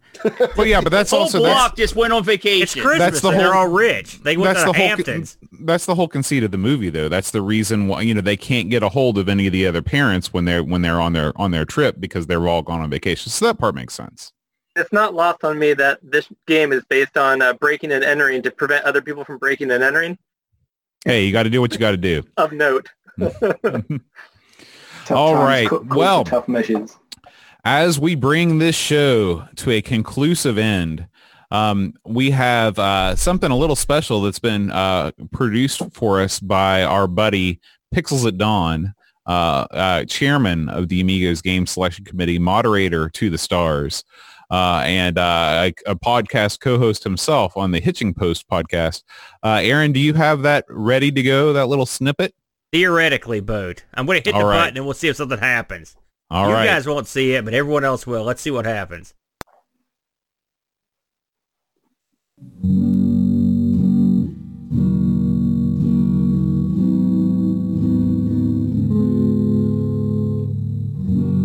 Have yourself a wacky little Christmas. Though this year may bite, from now on, Top Banana will be out.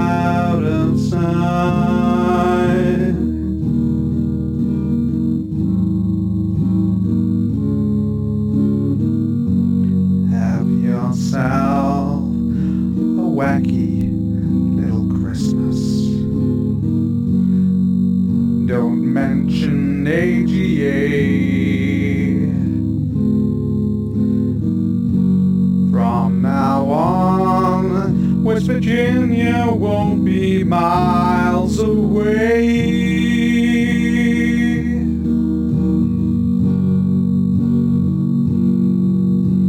Here we are, talking retro days, happy Amiga days,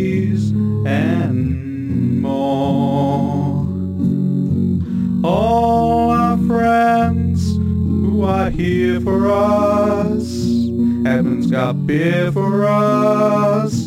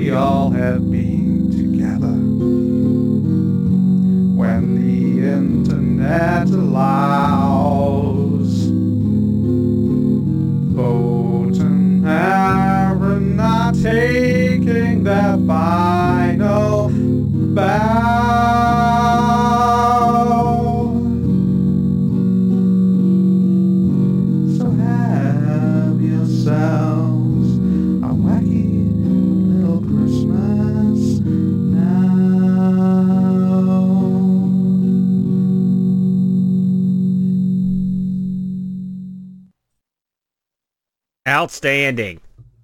Outstanding. I'm a fi- I'm sorry you guys could hear that. That was gold. Yeah, Pixels tremendous. clappy. Tremendous. Yeah, very good. Very good. We actually could hear that if we Oh, can watch the stream oh, while beautiful. we, yeah. Outstanding work, Pix. What a singer he is. Fireside, just glorious. If that doesn't get you into the Christmas spirit, nothing will. Absolutely. And looking quite dapper. That's Mhm. right. Very good. All right. So we do want to thank uh, all of our patrons. We've gone so long this evening. I think we will forego the Patreon song tonight uh, just as a favor to all of uh, Thank all of you. you. All, It's a all you Christmas listeners out there. miracle. That's right. but it will be back with a vengeance next Oh, week. We might even have a uh, we might even have a Patreon uh, band song. I know we've got one in the kitty coming up, so be on the lookout for that. Uh, want to thank uh, once again. Uh, why don't we go ahead and have uh, representatives from each show uh, talk a little bit about their own podcast? Let's start with the biggest show, the Pixel Gaiden podcast. One of you guys talk a little bit about what your show, well, what you what you do, where we can find you, etc. Well, when you say the biggest, I assume you mean by uh, quantity, by the Yes, length of show. by quantity, by amount of hosts, all the important things. Oh, amount of hosts, yes. Quantity and quality are of equal importance here at Pixel Gaiden. Um, but yeah, if you guys haven't checked out our show yet, uh, it's uh, just three guys uh, talking, drinking beers and talking video games for the most part. Um, we do all kinds. Eric has his own segment. Uh, Tim, our boy over there, you've heard him just a second ago from the UK, has our UK perspective on things. Um, we do a little bantering. We don't uh, we don't quite quite as uh, fight quite as much as uh, we might have heard some other people on this show bicker. but you know, we have our disagreements. we have our hot takes. Uh, we like to battle uh, games uh, once a month. We also like to do uh, segments we call it Six Good Games, where we pick a topic and we all just find games that we think are good that kind of meet the criteria.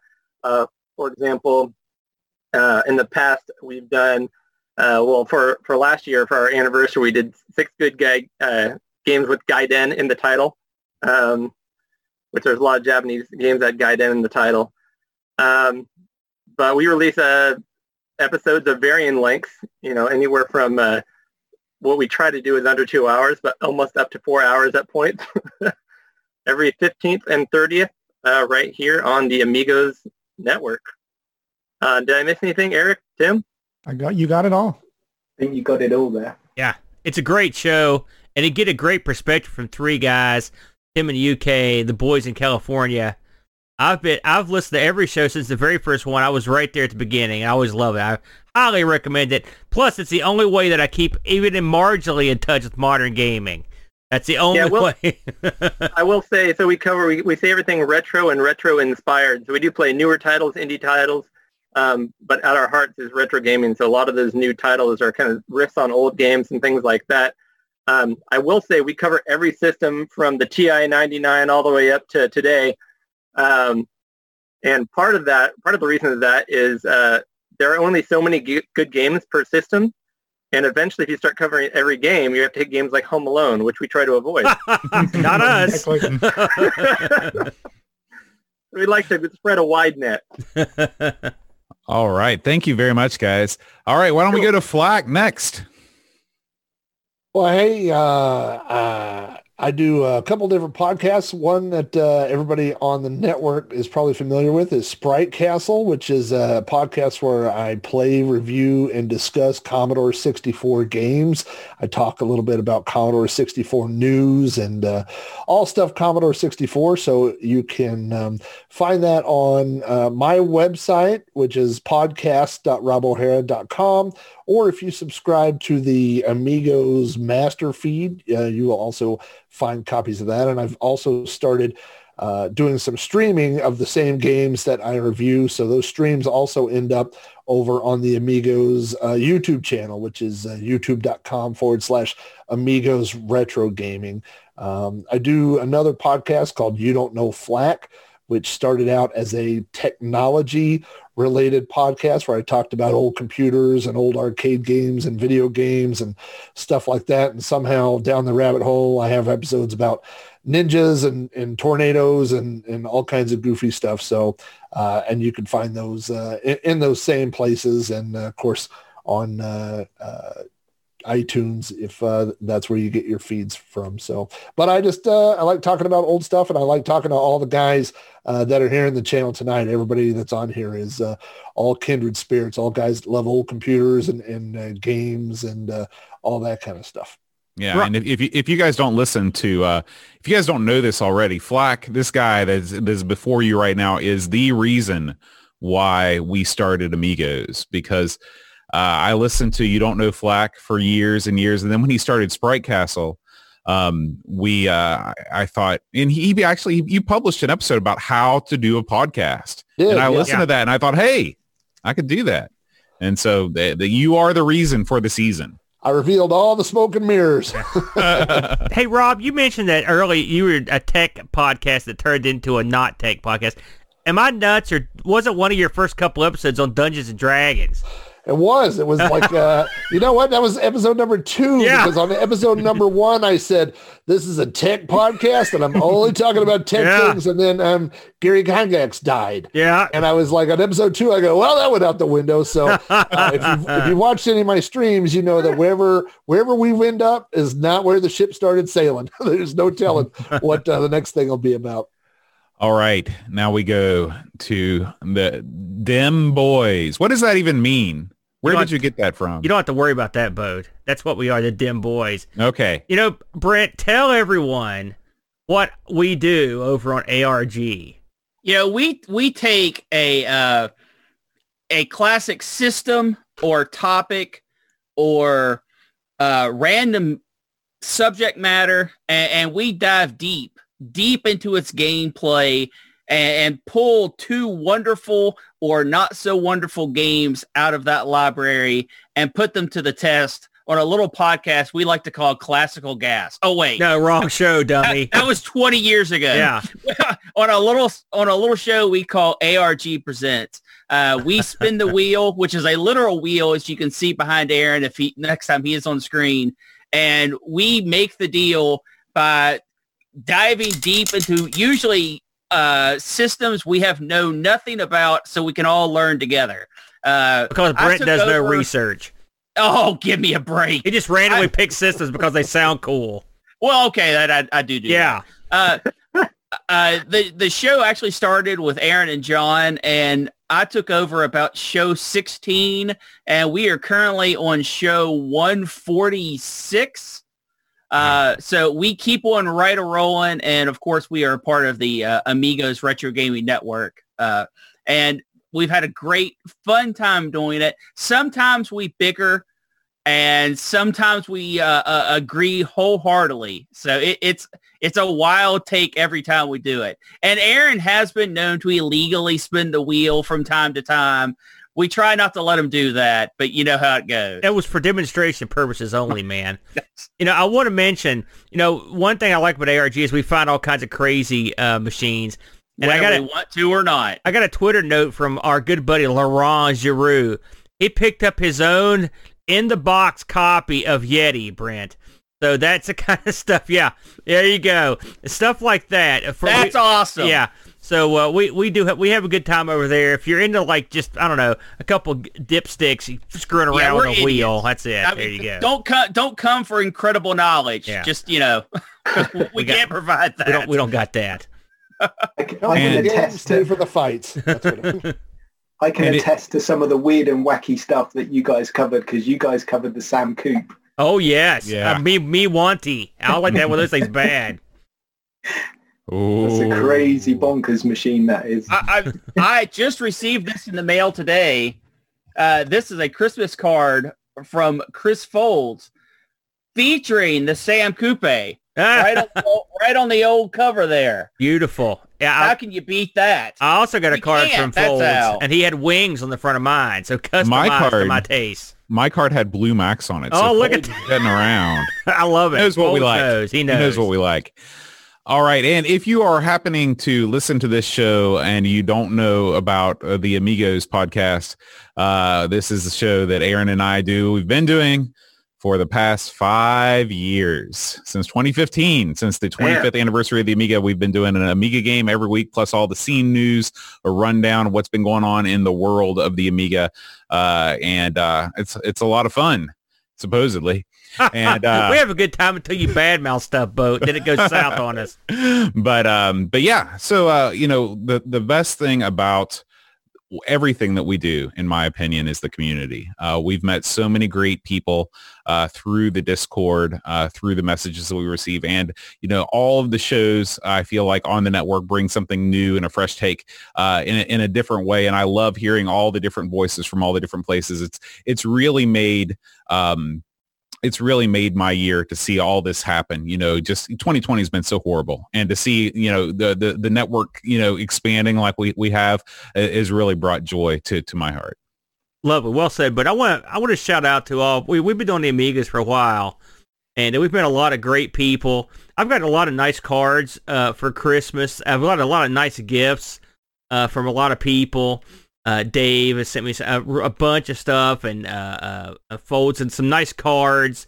You know, uh, and it's I appreciate it. I wanted to mention uh, I just got this in the mail. This is this is like a holy grail. I finally have achieved, boat.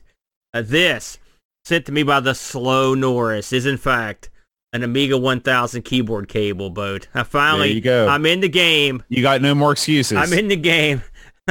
it, got, what, what's that supposed to mean? I've never an excuse. But yes, I appreciate that, my friend, uh, and all you guys that uh, uh, help uh, keep us doing this.